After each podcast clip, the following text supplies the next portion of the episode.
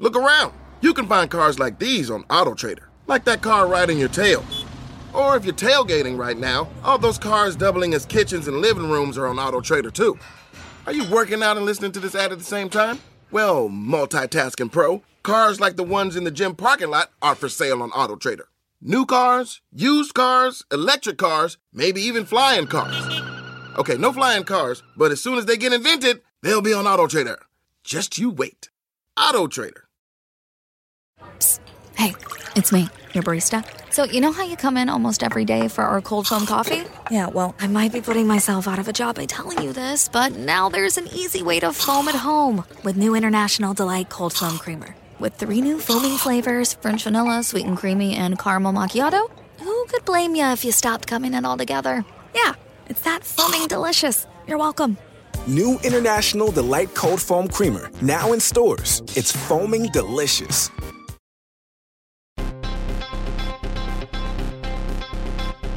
This is a life-changing election. This will determine what America is going to look like for a long, long time. This is the most important election in the history of our country.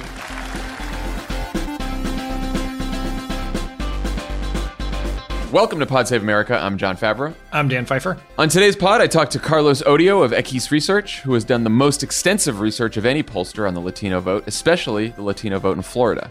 Before that, we'll talk about Trump's taped confession to Bob Woodward that he intentionally downplayed the threat of COVID 19, the climate crisis that's currently engulfing the West Coast in flames, and what the Biden and Trump advertising strategies tell us about the state of the race. Few reminders.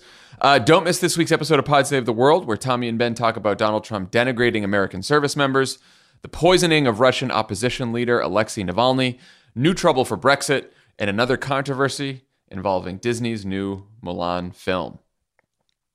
Also, if you're not already subscribed to Hysteria or haven't had time to listen in a while, Erin, Alyssa, and the crew have put out some truly outstanding episodes in recent weeks with guests like Congresswoman Ayanna Pressley and legendary actress and activist Jane Fonda. So go check it out wherever you get your podcasts. Finally, we have eight weekends left between now and the election. So please adopt a state Sign up for those volunteer shifts and phone banks, and make sure you do not wake up on November 4th wishing you had done more. If you adopt a battleground state at votesaveamerica.com slash adopt, the Vote Save America team will send you everything you can do between now and the election. You'll be plenty busy. Every time you're freaking out, go to Vote Save America. There's a lot to do there, where we'll always have something to do for you. Can I ask a follow up question? Sure. What's a weekend? just is it just know, any Dan. any randomly chosen two days in a week in which you were also in your house can be your weekend?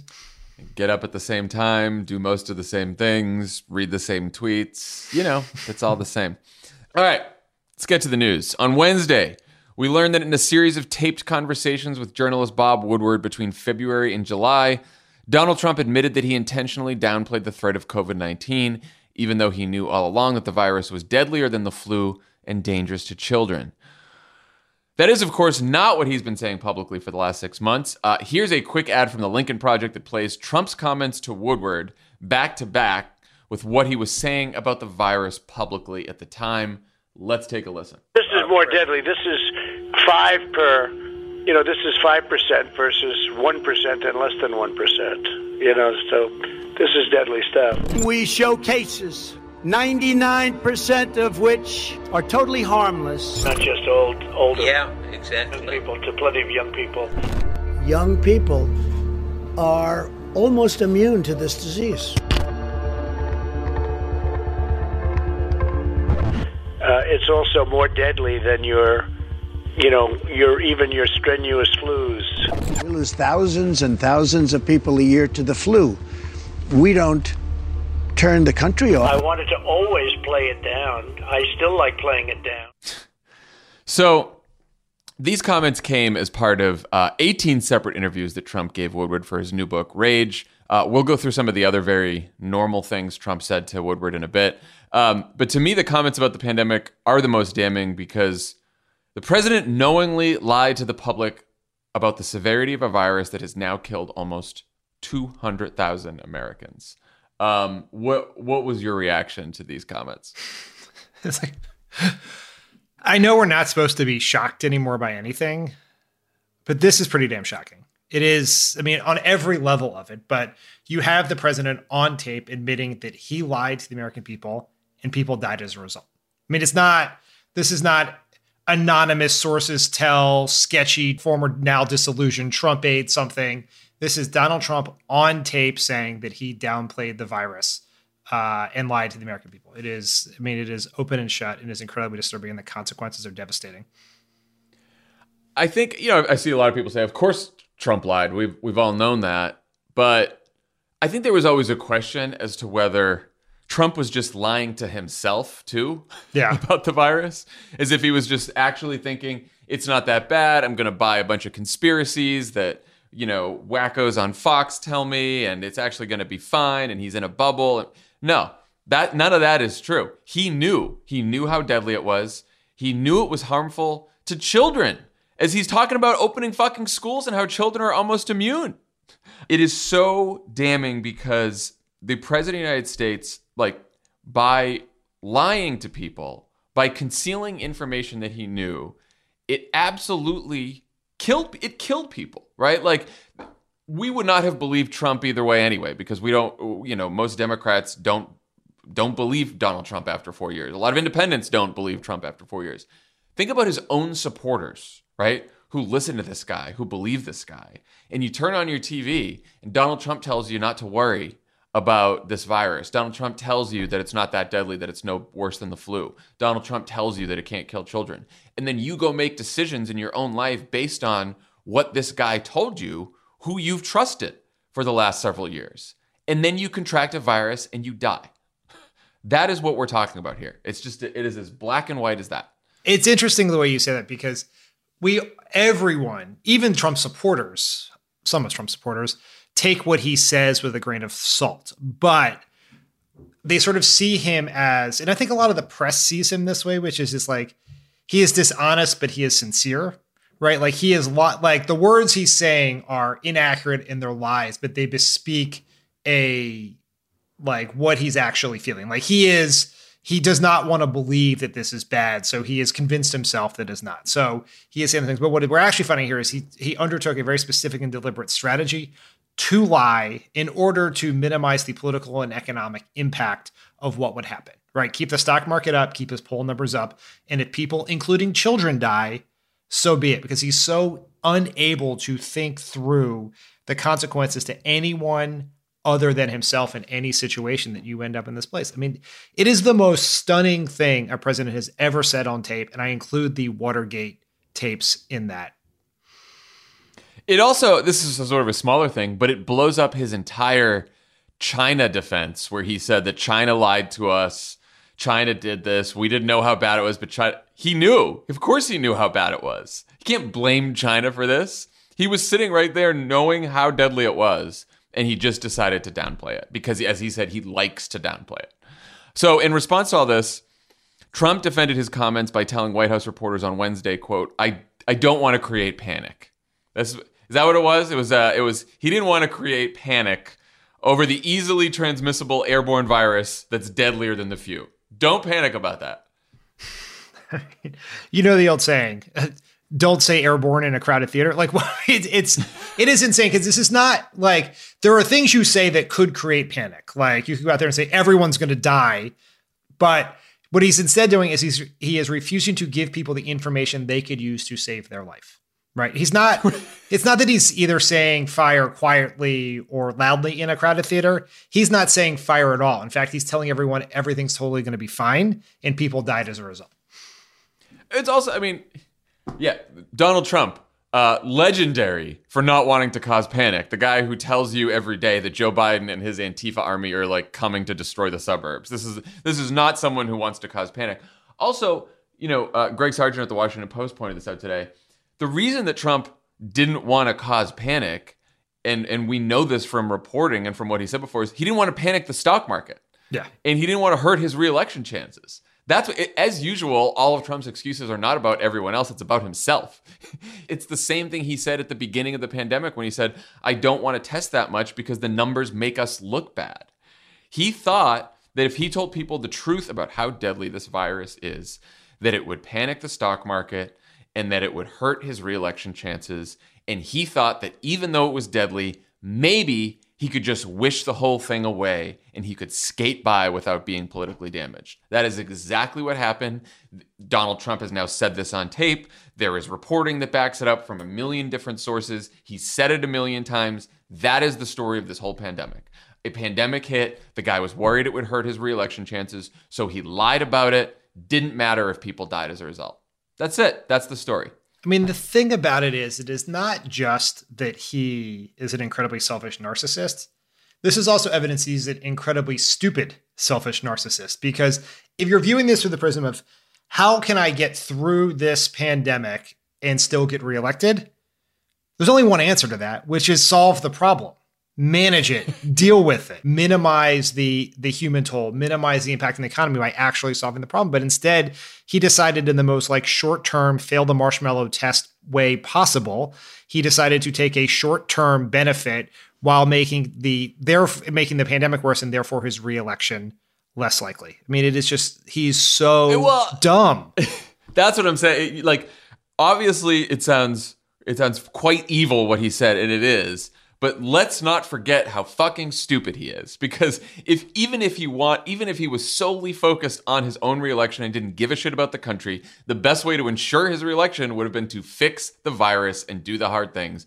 And we've talked about this before. You can lay out an entire scenario where everyone rallies around Donald Trump. Even, you know, we we still hate him. We still wouldn't vote for him. But like a lot of people in this country, swing voters, independent voters, all kinds of people would say, you know what, this guy's been an asshole for the last couple years, but he's trying really hard. He is doing everything necessary for this virus. You can see it with Democratic and Republican governors across the country, world leaders. But it's it's actually even worse than that because like there is this mythical hypothetical situation where Trump rose to the occasion for the first time and only time in his entire life and like did a pretty good job, which he's never done on yeah. literally anything at any point, business, entertainment, politics, never done a good job on anything. But there's a world where he just does the bare fucking minimum, right? right. Tells people to wear masks, right? Doesn't uh, side with armed protesters demanding the opening of subway sandwich restaurants. Like he just does the bare minimum, but it's work. But he he can't even do that. He actually has to actively go out as he was doing on Twitter today and try to make sure that more people get sick and die. Right, like right. that. It is, is just so like when you put it in the cat like we all know this. You don't we don't need Bob Woodward to tell us this, but it is just once again another reminder of what a devastatingly stupid and dangerous person we have in charge of this country at perhaps the most dangerous time in nearly a century.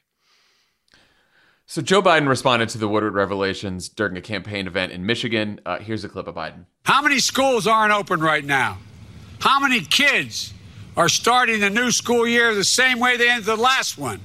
At home, how many parents feel abandoned and overwhelmed? How many frontline workers are exhausted and pushed to their limits? And how many families are missing loved ones at their dinner table tonight because of his failures? It's beyond despicable. It's a uh, dereliction of duty, it's a disgrace. I thought it was a pretty strong response. Um, I think they also turned around a digital ad pretty quickly. Uh, what else do you think the Biden campaign should do with these comments?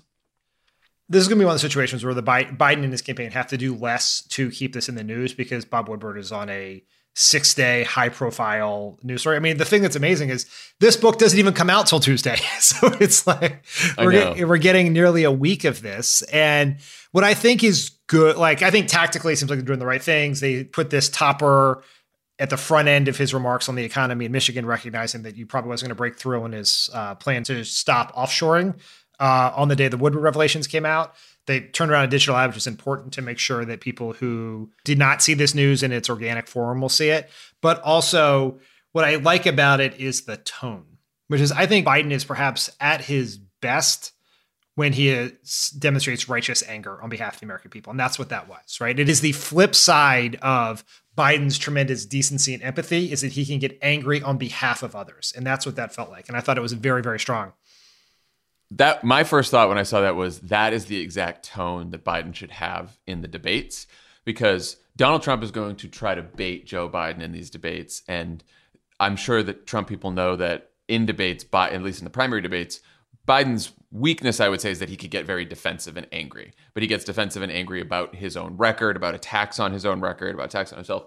There's a lot that Donald Trump can do to make you angry. You can either be defensive, you can be angry at Donald Trump. I think either being angry at Trump or being angry that he attacked Biden's own record is, is not good for Biden. I think Biden being angry on behalf of the American people because of what Donald Trump has done for the last four years is exactly the right tone for him to take. Um, I do, you know, look, there was this whole uh, debate that we had last week over the Atlantic story about Trump's comments disparaging the troops, and people said, will it really matter? How much should people focus on it? We can go back and forth about that. This is different because this is now the territory that Donald Trump doesn't want to be playing on, which is his response to the pandemic. It is his biggest weakness in this election. It is one of the top concerns, if not the top concern, of voters right now and people think that he badly, badly mismanaged it. And so keeping the pandemic in the news and keeping Donald Trump's response to it in the news is. Uh, like, I don't want to make a lot of predictions here, but it's not great for Trump. The Trump campaign isn't happy about doing this. And I saw this, like, I watched the stupid fucking Hannity interview of Donald Trump last night, which is like a waste of time. But I was watching Fox News for like 10 to 15 minutes before that. And it was notable that Hannity had to spend his entire show on the pandemic and not on cities burning and Joe Biden and Kamala Harris and the radical left and all this other stuff. Like, even on Fox, they had to spend an entire day talking about this, which, with 54 days left of the election, is not good for Donald Trump. Yeah, I mean, this is one of the things that people are not going to miss. You were right. It has the potential to be, like, we don't make predictions, it has potential to be tremendously damaging in a couple of respects. One, it is another seven to 10 days where Trump is not making the case for himself or a specific case against Biden. He's just on the defensive, flailing about, um, sending out random tweets. But it also undermines the last remaining bit of credibility he could have possibly had on this, which is he was, he'd been able to convince some people that not his base, but some swing voters that no one could have known about this, right? This is a an act of God. It is a a um, something that happened to him, right? And so he just should not get full responsibility for it. But now you have him on tape admitting he knew about it, undermining his last remaining defense of his handling of it. And so it is definitely not good for him. You know, how bad it is, we, you know, for him, obviously we'll know the results of that in eight weekends or so, you say. I think the most effective way to use it is not to say, oh, look, Trump lied about something in the past. It is to push it forward we know he is he is continually lying to us to this day about the severity of the pandemic. And therefore, we cannot trust this man to lead us as we are still grappling with the pandemic, right? He is uh, like you just said, he's on Twitter today saying open schools, right? Because it's not a big deal and like kids aren't going to get it and kids aren't We know that's a lie now. He there was this whole fucking debate where Kamala Harris said, "Yeah, of course I'm not going to take Donald Trump's word for it." when it comes to a vaccine. I want to make sure the scientists say the vaccine is safe. And some people were saying, "Oh, she shouldn't have said that. It looks like she, you know, not just Trump people. Like I heard other pundits say, it's fucking ridiculous." Donald Trump, we just caught him on tape lying about the severity of the pandemic, and we're just going to take his word for it on a vaccine? That's crazy. that is crazy. So I do think, like, again, it's not just about Trump is bad and Trump has a bad character, right? Like I, I, don't think that's enough to win the election. I think it's Trump's character and his lies have consequences. And they didn't just have consequences in the past. They have they will have consequences going forward. And if you elect this man, he will lie to you again and it will cause people to die. That is what's at stake in the election. Yeah, I I mostly agree with that. Um, I obviously don't think the argument should be Trump is a bad person. Everyone knows Trump's a bad person. Like that is fully understood and manifestly yeah. obvious for everyone. I think it is it is less about honesty than it is about credibility, right? And I think there are two different things, which is people expect politicians to not tell the truth. Even people who like Joe Biden, right, who were seen as much more trusted than Trump, but there's this sort of view that most politicians, the kind of the at minimum put spin on the ball, right? And Trump, we like everyone sort of knows he lies. I think it is about his the fact that someone who is unable and unwilling to even acknowledge the problem, who is not strong enough to tell the American people what they know, what they need to hear, cannot solve the problem. And so it's as much about credibility and capacity, it is about the very specific bit of honesty. Does that make sense? it's also what you lie about. People yeah. expect politicians to lie about all kinds of stuff to save their own asses. Um, life or death issues that could have consequences for people. You hope that your leaders uh, don't lie about those kind of things. So it will not surprise any of you to learn that uh, Trump's COVID confessions were not the only crazy shit that he or his staff told Woodward. Um, Trump said that he likes to refer to Obama, who he called dumb and overrated, as, quote, Barack Hussein, but wouldn't say that in front of him. Uh, when Woodward asked if they both had a responsibility to better, better understand the anger and pain of black Americans, Trump said, No, you really drank the Kool Aid, didn't you? Just listen to you. Wow. No, I don't feel like that at all. Trump went on at length about his chemistry with Kim Jong un, saying their relationship was like a, quote, fantasy film, and that, quote, I'm the only one he smiles with he also said, quote, "My fucking generals are a bunch of pussies," and revealed the existence of a secret new weapon system that nobody in the world knows about, something he told a reporter on the record.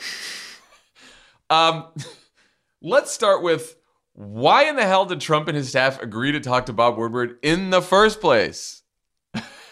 as someone who's as someone who's dealt with Bob Woodward books in the White House about White Houses.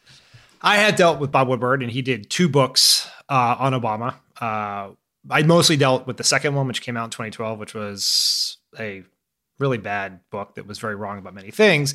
But Bob Woodward is someone, put aside Trump for a second. Here's how you end up talking to Bob Woodward. so Bob Woodward came in to meet with Jay Carney, who was the press secretary at the time, and I, to announce to us that he was writing this book, which we knew because he had already been calling people all around town. But he comes into Jay's office, you know, and Bob Woodward is like the really the most legendary world famous journalist probably in decades, if not yeah. history. And he comes in, he sits on the, uh, and he's very low key, very personally low key, and he sits on the couch in Jay's office and he makes some small talk and then he opens up his like old beaten down leather briefcase and he takes out a series of White House memos stamped confidential uh, and just lays them out on the coffee table and he's like, you know, I've come into I've I've come into possession of these and I've read them and they're really interesting. And it's really some stuff in here that, you know, I just I don't know. I'm sure there's another side to the story of these things that you I don't know, maybe you want to share, maybe you don't. It's really it's up to you guys really. And then he then, you know, White House aides who have access who have top secret clearance have a safe in their office that you keep your top mm-hmm. secret material and he gestures to Jay's safe and he's like I'm sure you have some things in there that might clear up some of the questions I have you know but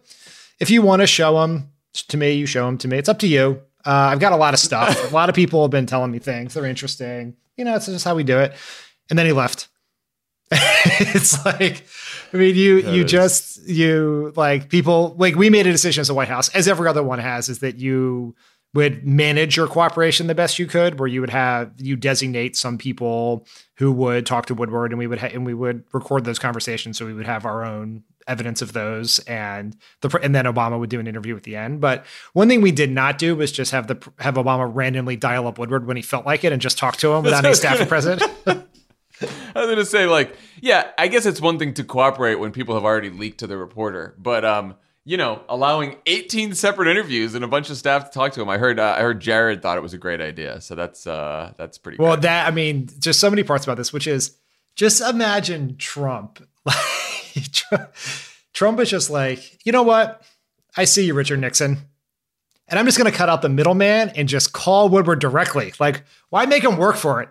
That's a sort of efficiency you get when you put a businessman in charge of the government."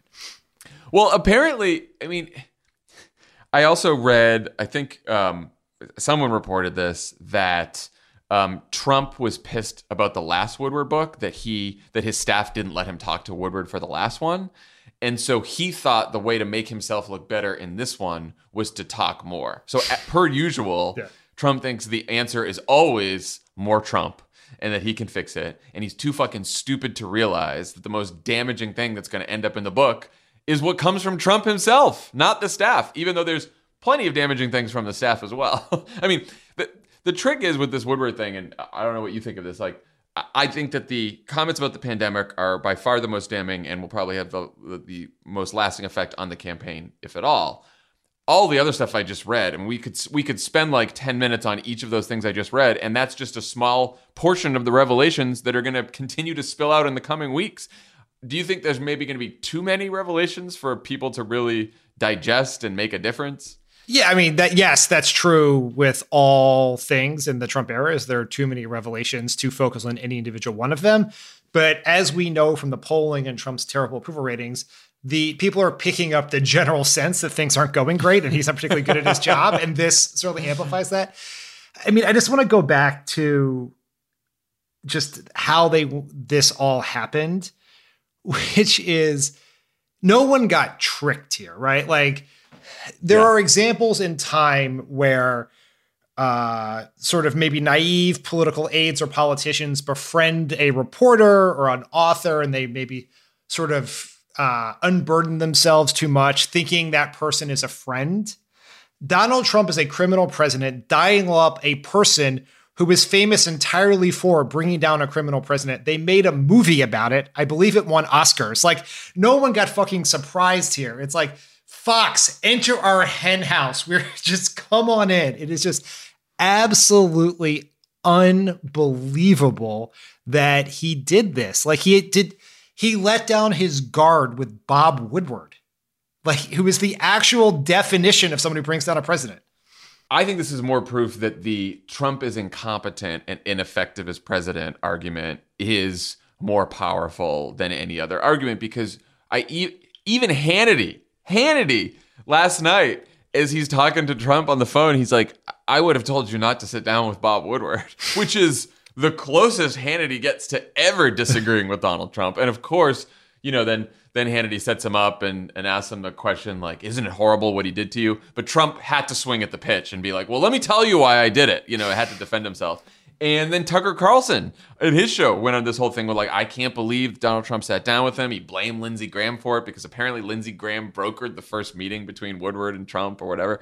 Um, so he was even getting shit on Fox purely for being too stupid to sit down with Woodward, which, you know, if that bleeds into the Fox universe, that's pretty bad for him. I will say that the, the, it is very it is very sad that um, uh, Donald Trump's Peace Prize nomination was overshadowed by all this news yesterday. It was big. He woke up. It was a big day for him. He was he was nominated by like a right wing politician in Norway for the Nobel Peace Prize for the UAE deal. Thought it was a big deal. He he retweeted people congratulating him being nominated for the Nobel Peace Prize about a hundred times until until the Woodward revelations came out. So tough day for Donald Trump. i tell you the big loser in this is it's actually me because I had been stressing for 24 hours about what we were going to talk about today because because yeah, of the holiday was... weekend you got we did the Monday pod was on Tuesday. So there's basically 18 hours between when you finish recording that podcast and I have to start writing the outline for the next one. So I got my ass up at the crack of dawn. I like poured through everything I could possibly find to come up with some like off news topics that we could do. Did all of that, sent it to you. We went back and forth on it. Michael and Jordan weighed in. then I went and did a meeting. And I get a text from you that is like, this Woodward stuff is crazy. And I'm like, what are you, what are you talking about? yeah, that made uh, made our lives easier. That's for sure.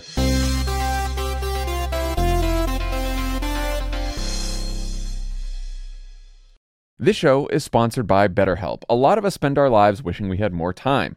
The question is, time for what? If time was unlimited, how would you use it? The best way to squeeze that special thing into your schedule is to know what's important to you and make it a priority. You know, you know, you know. Have you been able to squeeze that special thing into your schedule, John? Yeah, that's. I think it's thanks to therapy. Therapy can help you find what matters to you, so you can do more of it. Mm-hmm. More time for you. I, uh, you know, because we've been doing what a weekday. Mm-hmm. I actually put that in my therapy spot. You know, I I replaced therapy with doing an extra podcast. Mm. It was a huge mistake. So, uh, what do you spend time doing at therapy now? Well, now I brought therapy back. I added okay, therapy good, back to another time because uh, it turns out talking. That's going to make the jokes better. well, it's certainly going to make things better for the team. if you're thinking of starting therapy, give BetterHelp a try. It's entirely online, designed to be convenient, flexible, and suited to your schedule. Just fill out a brief questionnaire to get matched with a licensed therapist and switch therapists anytime for no additional charge. Learn to make time for what makes you happy with BetterHelp. Visit betterhelp.com slash PSA today to get 10% off your first month. That's betterhelp, hel pcom slash PSA. Let's talk about a story that should be leading the national news coverage everywhere right now, uh, which is the climate disaster that's currently hammering the west coast of the United States, including here in California. One of the worst wildfire seasons on record has already burned millions of acres across multiple states, destroyed entire communities, displaced hundreds of thousands of people, and left at least seven dead, including a one year old. The fires have been caused by a mix of dry conditions, heavy winds, and record high temperatures that have also caused rolling blackouts here in California, leaving people without air conditioning in 100 degree weather last weekend. Um, I will say, you know, in the last day or so, I do think media outlets are generally paying more attention to this crisis. There have been quite a few pictures and videos of the orange sky that you've been seeing over the Bay Area. Um, but Charlie Warzel had a pretty great column in the New York Times this week about how little coverage climate change gets in general. He wrote, quote, "Since I moved west, I've been preoccupied with this question. Would Americans feel a greater sense of alarm about our rapidly warming planet and the disastrous, perhaps irreversible effects of climate change if everyone could experience a fire season in person?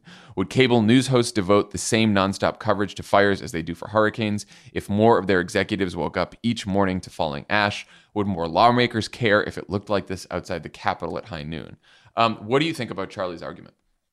He's exactly right. I mean, I mean, Charlie. I will say Charlie is just a must-read on all topics, um, and for all of the shit that the New York Times op-ed page rightfully gets about a lot of really bad writers they have had uh, recently. Charlie Warzel and a bunch of Michelle Goldberg and Jamelle Bouie are some really great ones. Um, I think this, like, I moved to California five years ago. It is stunning how much things have changed just in the five years since I've been here uh, in terms of what fire season is like. We have been in our home much of August, not just be, not because of the pandemic, but because it's too smoky to go outside. Uh, you know, like like my daughter thinks that smoky is a weather condition. When you ask her what the weather's like, she will say smoky. Um, and it's it's scary. I uh, you know, I had to evacuate uh, last year in because of a fire that was near our home, and you know I'm home alone with I'm home alone with Kyla. I get an alert that there's a fire in our community. I look, I see it's a mile away. I look out my window, and my neighbors are throwing suitcases in the back of their car to uh, and speeding off. I mean, it is if politicians and the media had to live with this, they would hopefully approach the media certainly would approach climate change differently and some politicians would. Yeah, I mean, look, I moved here in 2014. My parents moved here a, a couple years after. They live in Thousand Oaks, which is just north of Los Angeles. Like one of the scariest moments in in my life is getting a call from my parents like in the middle of the night in 2018. Um, the last time we had a, a really terrible fire season, and them having to evacuate their house because the fire, the flames were next door and you know driving down the 101 and seeing walls of flame and, and worrying they're not going to get here in time and thinking that they were going to lose the house and luckily everything was okay but it is um it's really scary when you actually experience it and you and you live here and it is something that like you know the the media in general tends to be new york centric and dc centric and when there are problems in new york and dc we hear about it a lot and when there are problems elsewhere in the country, not just California, but especially, you know, drought in the Midwest, the derecho that hit Iowa, like there are climate disasters all over the country that you just don't hear as much about because they don't happen in major media centers. Um, and that's not a knock on those places in New York and DC. That's just that's what has happened. But of course, it's not just that the media isn't spending enough time on wildfires and, and even hurricanes it's that they're not explicitly linking these disasters to climate change. Um, Tommy tweeted yesterday a Media Matters report that showed in the month of August, just 4% of the 114 wildfire segments aired by ABC, CBS, and NBC um, mentioned climate change. Why do you think the media has such a tough time making the link explicit? Well, part of it is already the geographic location points you mentioned because like the DC and New York are not immune to climate change. Like Hurricane Sandy hit 8 years Hurricane ago. Hurricane Sandy, they, yeah. They deal with hurricanes, but hurricane season is a period of time where you worry about hurricanes and maybe one or two hit you, hit your area at that time. Fire season is a period where things are on fire for sometimes months at a time right? And it's just if hurricane season meant you were being hit by a hurricane every day or being worried about hitting by hit by a specific hurricane every single day, that would be very different. The other thing is, is like we dealt with this in the White House. This was one of your great frustrations was if you try to say that a specific weather event was tied to climate change, the fact checkers would ding you. You could say that the increase in frequency of storms like this or fires like this is related to climate change, but you could not draw a causal link between um, this event and climate change, or someone would say you were not that that was wrong. You shouldn't do that. And that is technically true, right? Like the one of these fires was started by a malfunctioning gender reveal party device or something that was talked about here. Like that's, but the conditions by which that fire happened are directly a result of climate change, and it is fucking absurd to not put in that context. The second reason is just because we stupidly both sides an open and shut issue like climate change. Because the Republican Party has decided to abdicate all responsibility and seriousness and pretend that climate change is not happening, it is seen as partisan by some media outlets to set to talk about climate change, that you were somehow picking a side on this issue. And that is just so dangerously absurd. And when we talk, we joke about how both sides punditry will will kill us. Like this is one case where that is not actually a joke. This this is the consequence of journalism that prizes balance over truth. This is it. And the Republican Party knows this. They can be as radical as they want, and their opinion, their stance on an issue is still held up as a legitimate side of the debate. And so therefore, if the media says that the severity and frequency of fires and droughts and hurricanes is linked to climate change, which is absolutely true, and that that's the, the, the sort of nuance that you were talking about. It's both the severity of these storms and these disasters and their frequency is directly linked to climate change by science. If you say that, you are siding with the Democrats. You are siding with the Democrats, and the worst thing in the world, worst thing in the world, is to be accused of liberal bias. Uh, I will say, I, I think that over the last couple years, I mean, that Media Matters study is pretty damning. I do think there are more individual reporters um, especially once you get past like network news. Yeah, um, print um, is better than TV here. Yeah, print is better than TV. That will be honest about this. It's starting to turn a little bit, especially younger reporters um, will recognize this. So it's getting better, but I think it's still it's a long way to go, and we don't have any more time. That's the problem. we have no more time. Um, which brings us to what both candidates and parties would do about climate change. Trump, of course, believes it's a hoax, um, but he did go to Florida this week and declare himself a great environmentalist uh, after signing an order to ban oil drilling off the coast of a state he needs to win in November. Uh, Trump has, of course, spent the last four years opening up more land to oil and gas drilling, both on and offshore, allowing companies to release more carbon emissions, in fact, all the carbon emissions they want, uh, and preventing states like California from setting tougher fuel economy standards for cars. Not only does Trump and the federal government not want to do anything about climate change, they actually want to prevent states who want to do something about climate change from doing it. Um, Joe Biden, on the other hand, released a $2 trillion climate plan in July that would make America's electricity 100% carbon free by 2035 and zero emissions across the entire economy by 2050. Do you think Biden should talk more about his climate plan and Trump's climate record? And do you think that would break through? I do. I mean, look, this there are a million things happening at one time. We're in a pandemic. We are in uh, an economic recession. We have a president who is doing unprecedentedly dangerous things every single day. So it's hard to be like focus on this one particular issue. But I, I do think that you can very much tie Trump's failure to prepare for and respond to the pandemic with the Republican Party's approach to climate change, which is we are going to ignore science we are going to deny reality and we're going to focus on short term economic gains over the long term health of the American people and the planet. And so I do think you can make that tie there. There is uh, an ad by a group called Climate Power 2020 that we talked about on Campaign Experts React a few weeks ago that uh, very cleverly ties together climate change and the coronavirus. I think one of the reasons to talk about climate is not that I can point to you to a specific poll that it matters. Um, like intuitively, I believe that it will, you know, that young voters care a lot about this, but the fate of the fucking planet is on the line here. Right. And I do think for, you know, voters who look at this and they're like, oh, is it, you know, Republicans and Democrats? Is there any real difference? Shades of gray. This is the issue right? This is the issue where the differences are crystal fucking clear. You have Joe Biden and the Democrats want to save the planet. Donald Trump and the Republicans want to burn it to the ground so that a bunch of rich old people can get richer.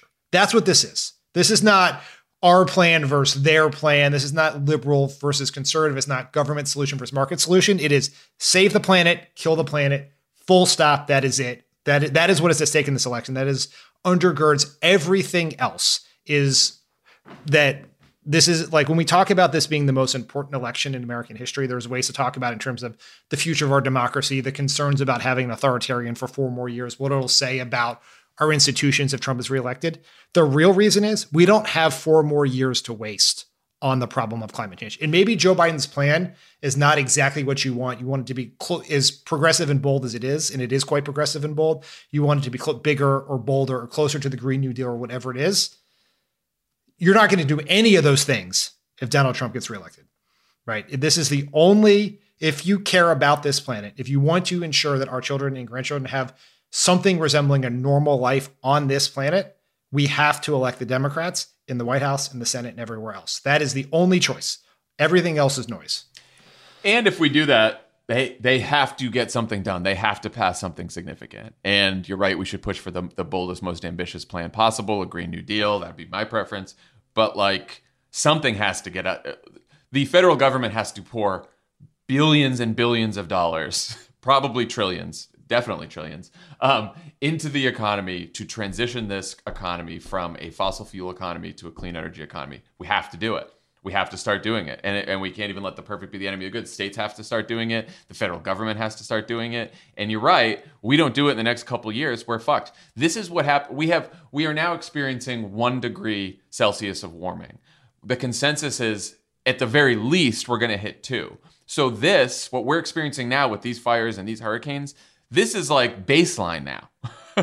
we're headed for something worse.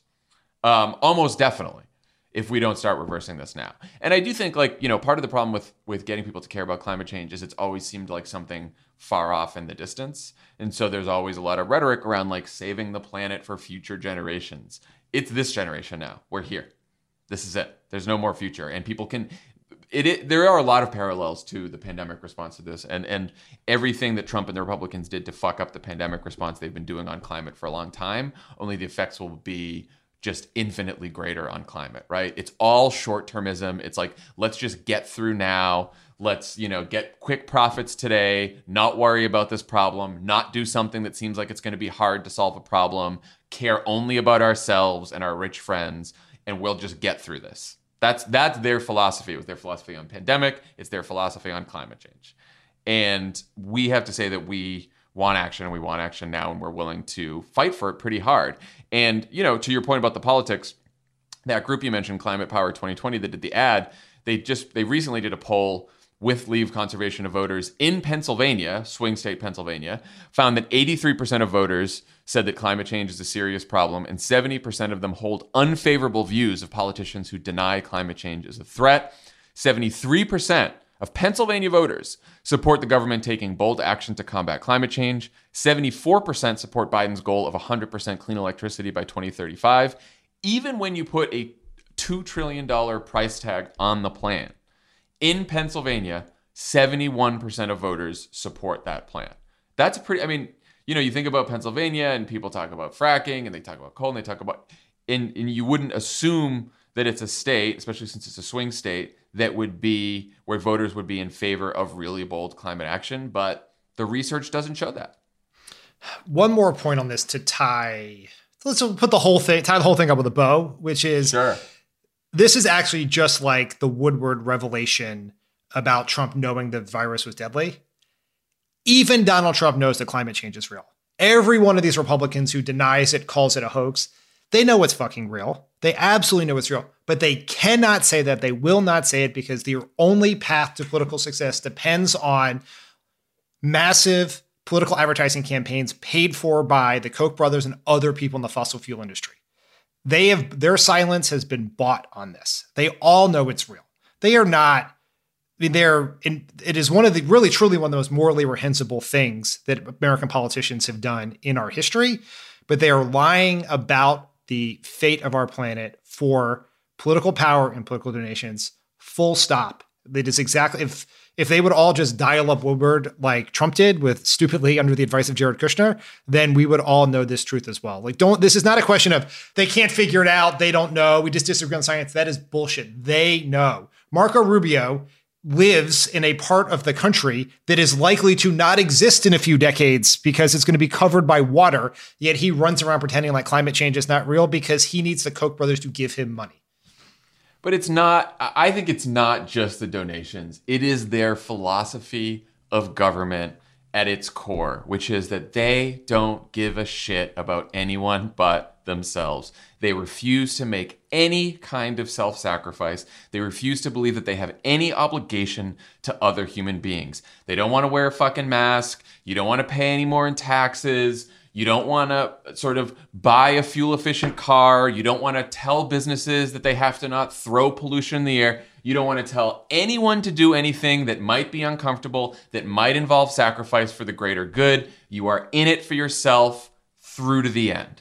That is the Republican governing philosophy to its core. It is now Trumpism. It is Trumpism is just what the conservative philosophy about government has been taken to its logical extreme. I don't give a shit about anyone but me. But that is definitely true, but you can it's not let's remember that 12 years ago the primary climate action bill in the Senate was bipartisan. And right. one of the things that has changed over that time, the Republican Party has become more radical for a whole host of reasons. But one very fundamental thing that's changed is the Citizens United decision, which dramatically increased the influence of the Koch brothers and others. So, yes, they like they are terrible. Their philosophy is what is good for me it does, is all that matters. To, like everyone else has to sacrifice for my benefit. But here's a situation where they are sacrificing themselves, right? The Florida has had a Republican governor for every year of this century. Well, as as as usual, there's always a big dose of uh, stupidity in with the self. Yes, yes, yes. But it is, yes. I mean, it is it is this is Trump standing over John Kelly's son's grave and turning to him and saying, "What was in it for them? Why did they do this? Why did they sign up?" because he cannot understand why you would make a decision that did not immediately benefit you in some way. That is that is their philosophy. Um, so speaking of campaigns, uh, you can tell a lot about a campaign's overall strategy based on where they're running ads and what those ads are about, especially in the final months of an election. Um, per the medium buying Twitter account, Biden is now running television ads this week in Arizona, Florida, Michigan, Minnesota, North Carolina, Nevada, Pennsylvania, Wisconsin, and parts of Ohio. Trump is only up in Florida, Georgia, Michigan, Minnesota, North Carolina, and Wisconsin. Uh, so obviously, the campaigns are adding and subtracting states every week. But what do the Trump and Biden uh, spending decisions so far uh, tell us about how they see the map? You know, since 2016, I have tried very hard to resist the impulse to be immediately dismissive of what Trump and his campaign are doing, right? Just to, like, let's make sure we're not missing something that you know will lead to a Trump victory, right? We're just sort of like arrogantly looking at it and saying this can't possibly work. I spent a lot of time this morning looking at their spending decisions, trying to figure out what possible sense it could make. And ultimately, the only thing that matters is what is your path to 270 electoral votes? In order to try to figure out what Trump is doing, I went and I took the electoral map and I gave Trump every state that he is currently advertising in, including Minnesota and Wisconsin. But I gave Biden the battleground states that Biden was advertising in, but Trump was not. So that that gives Biden Arizona, Pennsylvania, Michigan. And when you do it that way, Biden wins the race uh, by about 30 electoral votes. Trump is 20 votes short of uh, 270. No matter how I look at this, I cannot figure out what Trump is trying to do because he is currently competing in states that do not get him to 270. It's just like I cannot possibly figure out what possible logic. Do you think it's just that they, the news this week that they have a cash crunch? But even that and doesn't make sense because the way you do that, like the tr- the easiest Trump path to win re-election would be to hold on to everything he won except Pennsylvania and Michigan. So you keep Wisconsin and Arizona, Florida, North Carolina, Georgia. Right, that gets you there. But he's not even doing that. Like I can't figure out why he's in Minnesota and not Arizona right? That there's no sense hmm. that makes. It's very, it is very, very strange um, to figure out. Biden is simply advert has a lot of money and he's advertising everywhere, right? He is on he's playing defense where defense needs to be played. And he's playing offense where he everywhere he can. Trump is Trump's thing makes no sense to me. It, like I will stipulate that I could be missing some other thing, but in general, it is best in a presidential campaign if you have a plan to get to 270 and Trump currently does not have that plan based on where he's spending his television advertising, at least. The thing I, I noticed a few things from all the data on this. Um, it Trump is not in Pennsylvania right now, but it looks like both campaigns have spent the most money in Pennsylvania and Florida, which I thought was interesting. Um, though it's unclear why Trump would leave Pennsylvania, though he's spent quite a bit of money there, more so than almost any other state. Um, I thought it's interesting that he's not seriously contesting any Clinton state except Minnesota, like it doesn't seem like they. I, I thought that they they put in ad buys for Nevada and New Hampshire, but they pulled them back or they've delayed them. So there's not real spending in Nevada and New Hampshire. So it seems like they're only seriously contesting Minnesota. Um, uh, it also it looks like they're sort of giving up on Michigan because they have it. First they pulled out for a week, but now they've been out of there for a while. Um, although I guess he's back up this week. What do you think's going on there? Do you think he's do you think Michigan's bad enough for him that he's pulling out? Well, so there's like it's I think it's worth looking at Trump's strategy in two periods, right? Earlier this year, where it appeared like he would have a massive fundraising advantage over Biden, then he would be spend a bunch of money in Pennsylvania, spend a bunch of money in Michigan, spend everywhere, press your advantage. But the the fundamentals of the financials change. And so his strategy would then make sense that you then move to a defense only strategy, right? Just hold like you won last time. Just hold most of the stuff you won. Trump does not need Pennsylvania or Michigan if he wins Wisconsin and Arizona, right? Right. He does not need those states. And Pennsylvania is a pretty expensive state. Michigan is not a cheap state. Like it makes sense in a resource constrained environment that you would not advertise there. It doesn't explain Minnesota and it doesn't explain not advertising in Arizona right now. You know, just context like in 2012, incumbents usually just play defense, right? In 2012, we competed in no state that we did not win in 2008. We ceded some states. We won in 2008, like Indiana, because we were in such danger of being outspent because of Citizens United and the Republican super PACs. Our campaign did not advertise in Pennsylvania, Michigan, or Wisconsin or Minnesota till the very end. Like we wow. we had like you had like we were just held on to the exact states that would get us across the finish line. And you would think that's what Trump would be doing, but he's not doing that because he's spending money in Minnesota. It is very, very strange like I said, there might be a reason why he's doing this, but I cannot possibly figure out what it is. Have you um have you drawn any conclusions about each campaign strategy from the content of the ads they've been running? It seems to me like most of the Biden ads are about Trump's failure on the pandemic, his divisiveness, especially on racial issues, and his plan to cut Social Security, um, with some messaging about Biden's character and his plans in each of those ads. Trump's ads are mostly about Biden and Kamala as the puppets of the radical left, and there is one now where um, they're telling people that Biden would shut down the economy and ruin Trump's great economic comeback. But it doesn't seem like there's a lot of other ads out there. Yeah, the Biden strategy makes a lot of sense to me when you look at their ads. He, Biden is sort of two tracking it. He is filling in the gaps on people's knowledge about Biden, the person, and Biden's plans. And then he is keeping the pressure on Trump on the coronavirus slash economy because they are tied together and it's very important for Biden to keep them tied together. And then the third piece of it is that he is advertising very specifically to seniors. He has a senior track of advertising. Um, if you look at mm-hmm. what, you know, not just what states he's advertising in, but the shows he's advertising on. My understanding is that, that it's very targeted towards seniors because that is a place where Biden is overperforming and he does not want to give Trump any capacity to undermine that because that that performance with seniors is what put is what is giving him an advantage in states like Florida and elsewhere. Um, there's other stuff that's happening on the digital side that I think is more targeted at other groups, but from a broadcast television perspective, where I think we have the most visibility, that's Biden's strategy.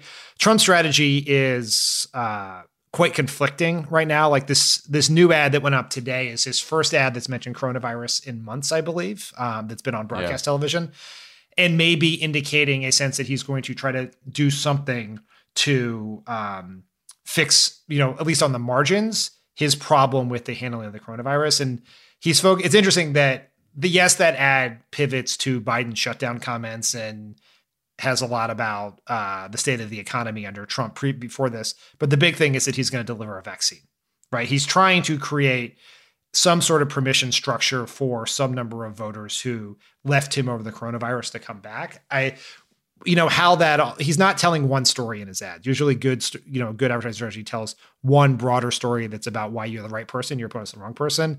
His is is conflicting about why Trump's right. It's conflicting about why Biden is wrong. He's got confusing narratives about Biden. They're still, it seems, to be trying to get their, you know, sort of get their feet set on what they're anti-Biden narrative looks like. Um, so it like yeah. it, it, it remains confusing. to do that for like six months now. Yeah, I mean it's very very hard because they don't know how. If your entire like reason for being in politics is to protect more conservative white Americans from a changing America that is going to lead to more power for people of color, Joe Biden is a very tricky person to uh, vilify in that situation. How much do you think it matters that Biden is outspending Trump on ads when we know that Clinton outspent Trump on ads in 2016 and ultimately lost.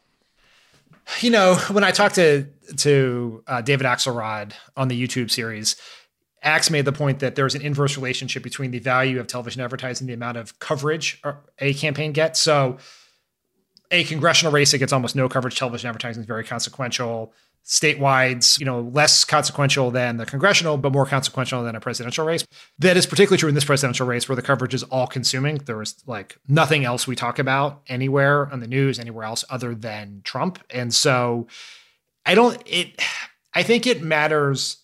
I would be concerned if Biden was being outspent because Biden has work to do to define himself to voters, and it is harder for him to get coverage about himself separate from Trump. So the only way to get sort of an unfiltered uh, bit of information to the public is by paying for it. Um, but I don't think we should think that Biden will definitely win because he has more money, because ultimately, I think the advertising is only additive to the larger sort of media, social media conversation. Yeah, I think for Biden, it's about filling in the gaps, like you were saying. I mean, yesterday, when Biden was in Michigan, he was giving a speech about a new economic policy proposal that would stop giving tax breaks to companies that ship jobs overseas, which is something we've been, you and I have been on campaigns talking about since, uh, I don't know, 2004 earlier. It's like we know it is like the most common policy for a Democratic candidate. It is one of the highest polling policies ever. Um, people do not like outsourcing. They do not like jobs getting shipped overseas with uh, for good reason. But anyway, um, his that announcement was completely overshadowed by Trump's comments to Woodward, right? And Biden had to talk about Trump's comments to Woodward as he should have. But that meant that the coverage probably got buried. I'm sure in some local press in Michigan, he got some coverage about it, but generally it gets buried. And so I think that, and this of course happened Hillary in 2016, Biden has a lot of plans and policies. He's got a lot of work to do talking about who he is, what drives him. Um, and I think only ads, only a paid media campaign can do that for him because he's probably not going to be able to break through news coverage with all of that. He may be able to do it in the debates. He should do it in the debates, but he'll he'll probably need paid advertising to fill in the gap for people about who he is and what policies he has. That's right. And the other thing that Biden is doing with his ads, and you mentioned it in reference to the digital ad on the Woodward stuff, there was a digital ad we talked about last week on the Atlantic story, which is Biden is now, his campaign is now very uh, specifically and strategically taking things, taking information that they believe would be helpful for people to support Biden or hurtful to Trump. And they are paying to put it in front of voters because they recognize that in this media environment, particularly the persuadable voter group that's going to decide this election, who engage less with political news than certainly we do, may not see it unless you pay to put it in their Facebook feed or on their phone or on their television, and they are now doing that very quickly. And that that that is something that Trump does not need to do because Trump can get his attacks on Biden covered. He can get his self promotion covered. That is just harder for Biden to do as the challenger running against someone like Trump. That's right. All right. When we come back, I will talk to the co-founder of Equis Research, Carlos Odio.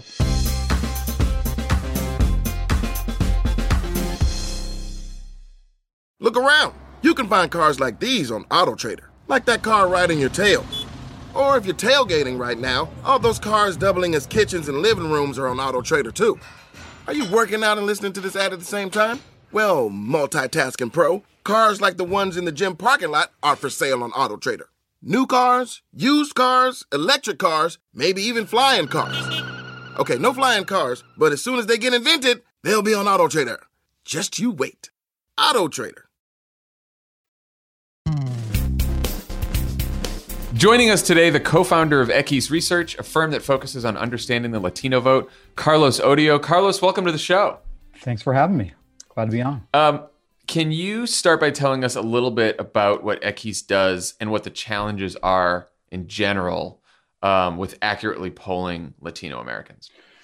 Yeah, um, so it's, it's a great question. You know, Equis, we started it. Stephanie Valencia, uh, my co-founder, and I. You know, we'd worked, uh, we'd met on the Obama campaign in 08. Um, we've been talking about these issues for a very long time. There's just these gaps in understanding the Latino vote. Um, kind of our, our concept of how do you apply all of the different sophistication, tools, innovation that have been applied to understanding, say, the suburban white woman uh, and apply it to the Latino vote. Um, and that's where we come out at both from a research perspective, digital testing, um, digital innovation on different fronts. Um, and, and, for polling, you know, it's uh, you know the challenge is always uh, it is is a harder to reach population. Um, you can't just reach it through one one mode. Um, so if you don't do landlines, um, you're missing out on older Cuban voters in Florida. Um, if uh, you uh, don't do cell phones, you're missing out on younger voters. Um, if you don't do bilingual phone calls, you're missing out on a very different Spanish speaker. Um, if you don't get large enough sample sizes, then you're not going to be able to weight on all the different variables that affect um, the vote from uh, things that normally don't get asked in mainstream polling, like what is your country of origin, right?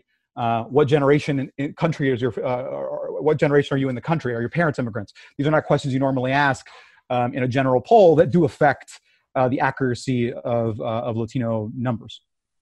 So I, I want to dig into Florida specifically, but I know you guys have also done polling across the battlegrounds.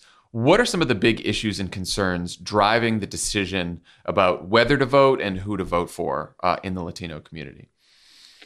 Yeah, what you see in the Latino community, right? Obviously, there is uh, a large amount of anti Trump sentiment. Um, mm-hmm. And it has been a long time coming that uh, the uh, Republican Party leaned into nativism um, and lost large chunks of Latino vote that were probably available to him at some point, right? Uh, you look at the Bush numbers that he got in 2004. Um, the what we are seeing um, today is you have a lot of folks who are anti-Trump, um, but who have, for one reason or another, felt on the sidelines of the political process, felt left out of it, um, aren't sure that their vote is going to make a difference, and so want to understand and feel confident in their vote. I think there's this idea of uh, that sets in certain voters um, that they need a PhD in political science in order to be able to cast a vote, or they need to be MSNBC or Pod Save America nerds in order to be able to to uh, weigh in confidently. And so, mm-hmm. a big part of it's just helping uh, uh, help folks feel like they have the confidence to make a choice here. What What are some of the the messaging that works on voters like that who aren't sure whether they're going to actually cast a ballot. What have, you noticed anything that sort of gives people the confidence that their vote's going to count or lets them know that their vote will really make a difference?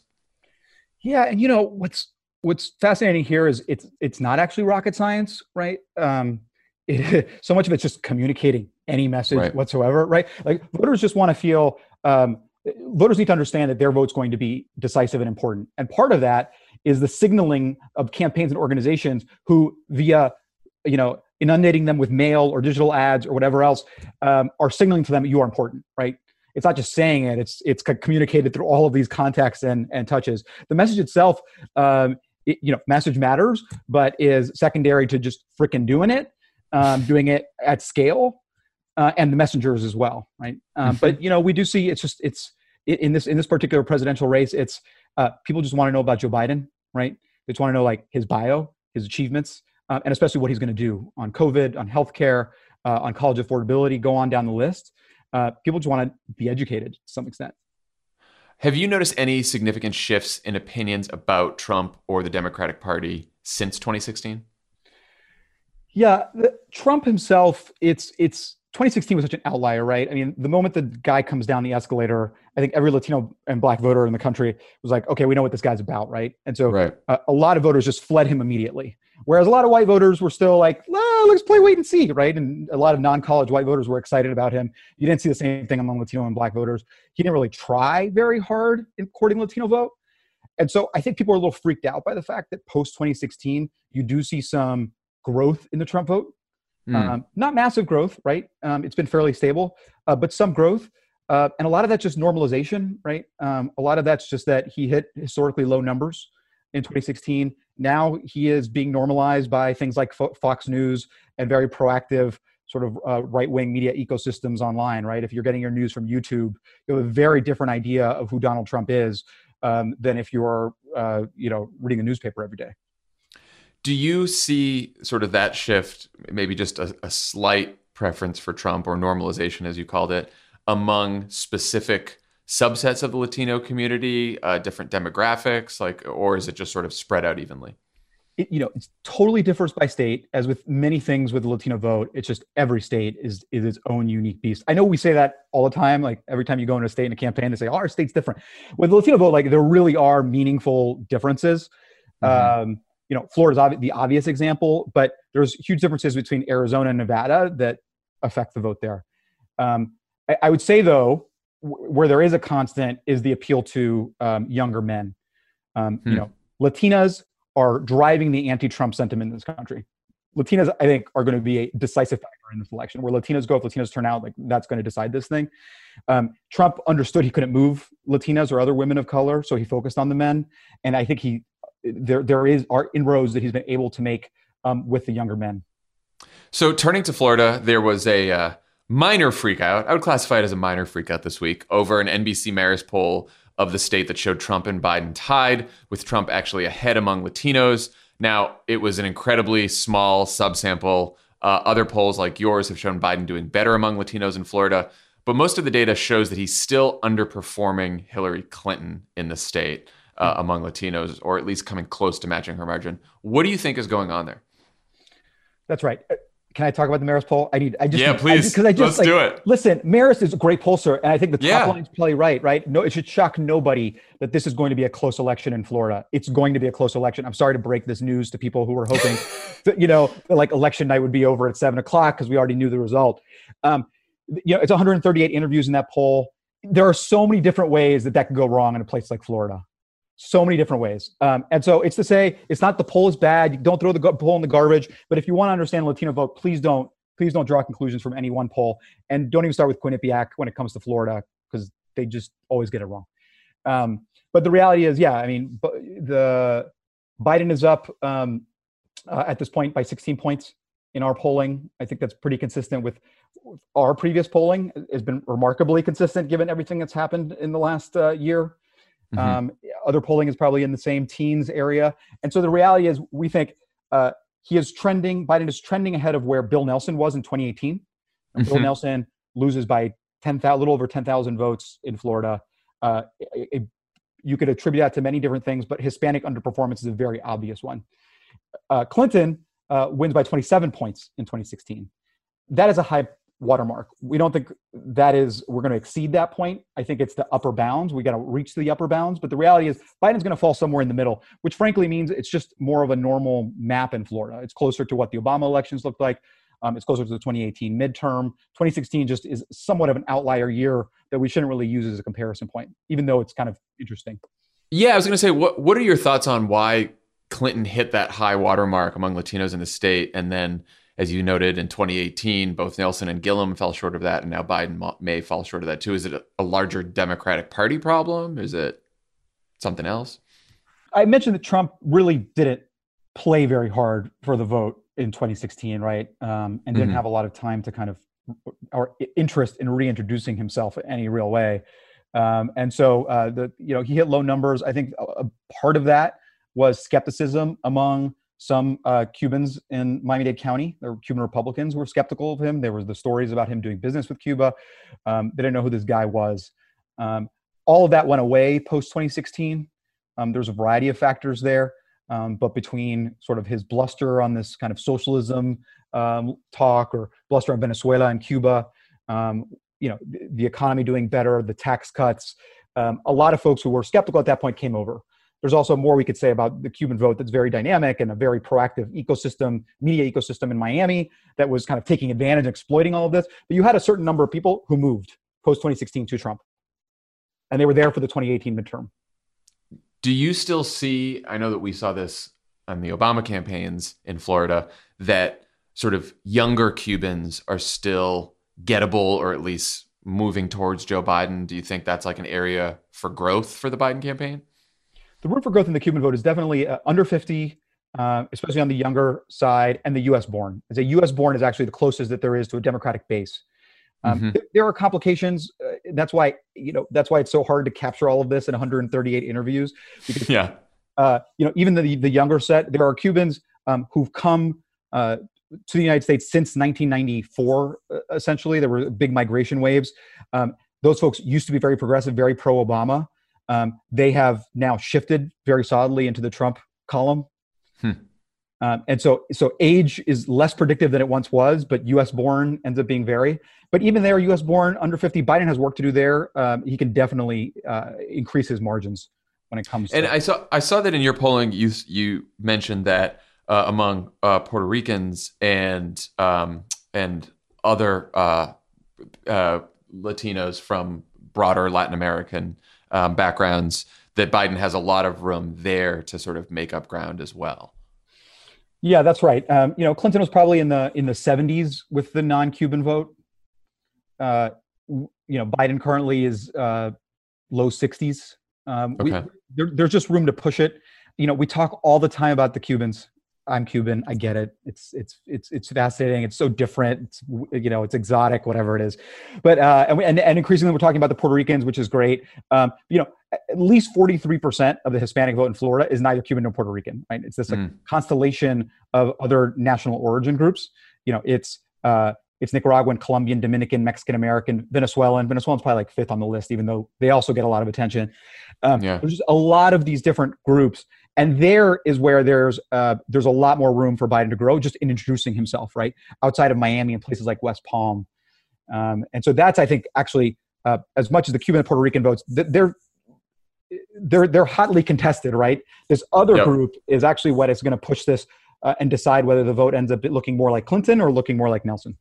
So you mentioned this, but you know Trump and the Republicans have spent a lot of time calling Democrats socialists, uh, specifically comparing them to socialist leaders in Latin America. How much of an effect do you think this has had on Florida voters? Listen, it works, right? I mean, there's there's real trauma from folks like like like my family who who fled Cuba, people who fled Venezuela, people who fled uh, Nicaragua, um, uh, people who, who, who left Colombia and, and, and had experiences negative experiences around FARC. Um, th- there are there's a lot of trauma there um, to be exploited, and Trump and, um, and his allies like Marco Rubio and Rick Scott have certainly um, tried to exploit that what I would say is it does work. Um, I would say though that the folks that it works on, it has already worked on past tense. Um, mm-hmm. it is not going to grow Trump's vote beyond where it is right now. That kind of fear mongering, uh, because especially when the nominee is Joe Biden, it's a it's a hard sell to say that Joe Biden is a radical leftist, uh, right. even though they're trying. I do think it's interesting that in the primary, um, the candidate who did the best with Latinos nationally was actually a democratic socialist. Um, what what lessons can Biden and the Democrats learn from Bernie Sanders' campaign and the success that they had with uh, Latino voters outside of Florida, mainly? Yeah, you know, I mentioned earlier, like this is not rocket science. Um, you know, Bernie Sanders' campaign, what they did was an all of the above blitz. Um, mm-hmm. I give a lot of credit to Chuck Rocha, who ran that effort. He's now running uh, a pack, uh, Nuestro PAC, that's doing a fantastic job on the IE side, boosting Biden um, and focusing on Biden Bernie voters and trying to get them over. And what they just did is, you know, in every conversation on any kind of medium, what they're going to do, if they were going to send mail, if they're going to do radio, if they're going to TV, they said, "What are we doing for Latinos?" And they included and they targeted Latinos in absolutely everything um, that they did.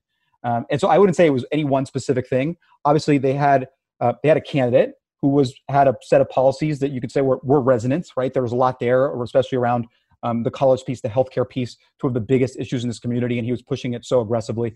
But Bernie Sanders didn't do well with Latino vote in 2016.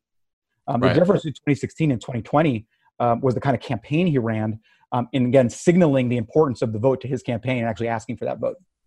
So, if you're in the Biden campaign, strategy going forward should be more engagement, more communication, and sort of letting people know uh, Latinos in Florida and elsewhere who he is and what he stands for, just sort of basic blocking and tackling stuff. That's right. I mean, it, has been hard to show up in person because of this pandemic we're in the middle of.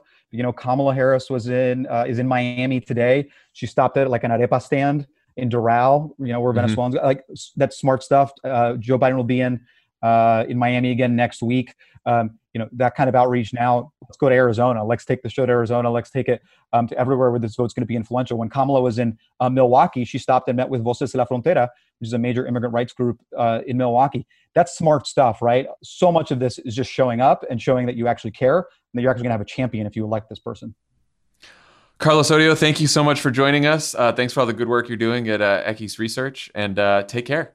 Thanks for having me. Thanks to Carlos Odio for joining us today. Everyone have a good weekend. Uh, go adopt a state, make some calls, and we'll talk to you next week. Bye, everyone. Pod Save America is a Crooked Media production. The executive producer is Michael Martinez. Our associate producer is Jordan Waller. It's mixed and edited by Andrew Chadwick. Kyle Seglin is our sound engineer. Thanks to Tanya Somanader, Katie Long, Roman Papadimitriou, Caroline Reston, and Elisa Gutierrez for production support. And to our digital team, Elijah Cohn, Nar Melkonian, Yael Freid, and Milo Kim, who film and upload these episodes as videos every week.